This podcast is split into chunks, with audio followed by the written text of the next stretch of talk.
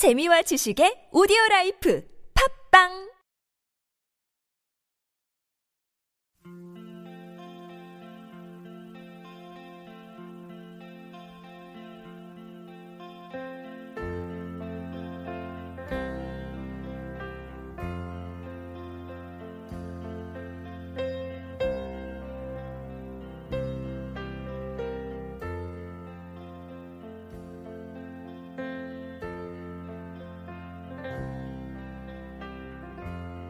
세례 안에서 요한복음 3장 22절에서 24절 말씀입니다.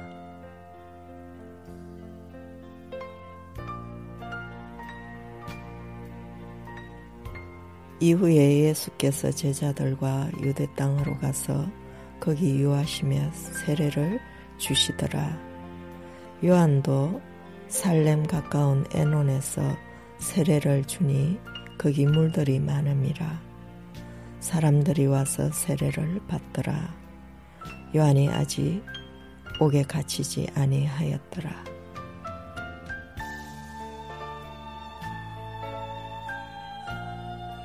요한의 사역과 예수의 사역이 함께 행해진 기간이 있었습니다.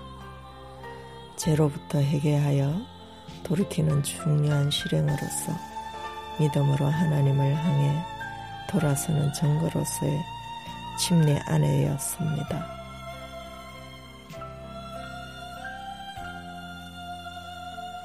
침례 즉 세례는 두 사역을 연결시킴으로써 세례 요한의 사역의 어떤 것도 예수 사역의 전체적인 것 속에서 소실되지 않았습니다.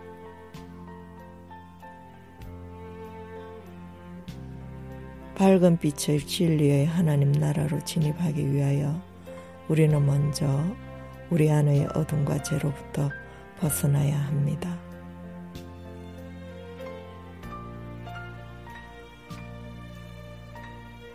침례 안에서 우리의 육신적인 옛사람은 완전히 죽고 새롭게 일으킴을 받아야 하는 것입니다. 온전한 회개의 침례 안에서 온전히 하나님 나라로 나아갈 수 있습니다.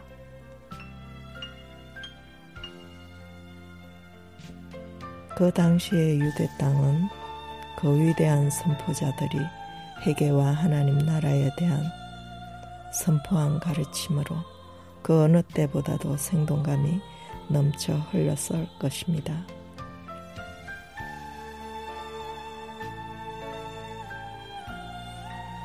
요한과 예수님 모두 제자들이 있어 많은 무리가 그들을 따랐으며 두 무리가 세례를 주면서 두 개의 계획 운동 세력으로 알려졌습니다.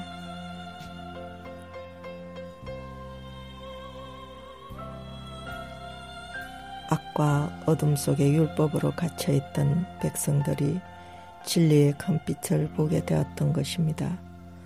그러나 백성들은 그 빛을 미처 깨닫지 못하였고 진리를 분별할 능력이 없었습니다.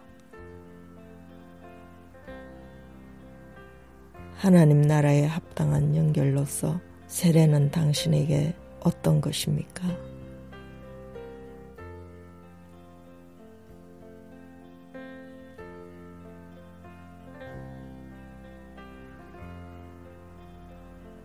주님, 당신은 창조일에 여전히 우리의 매일의 일상의 삶과 평범한 속에서 당신의 위대한 일들을 계속 진행하고 계십니다. 우리들이 이웃을 만나는 거리에서 모임에서 뿐만 아니라 우리들의 가정의 거실과 안방에서도 당신의 일들은 계속됩니다. 우리들의 영의 눈을 열어 영원 안의 우리를 향한 사랑과 목적들을 볼 수 있도록 은혜 주시옵소서. 우리를 둘러싼 세상의 죄와 어둠에 익숙하고 길들어져 도리어 빛과 진리를 거부하며 배척하고 불편해하는 우리들을 긍휼히 여기시어 우리의 심령에 회개의 영을 부으시고 돌이켜 진리 의 빛이신 당신을 바라보게 하시며 구원에 이를 수 있도록 은혜 베풀어 주시옵소서. 아멘.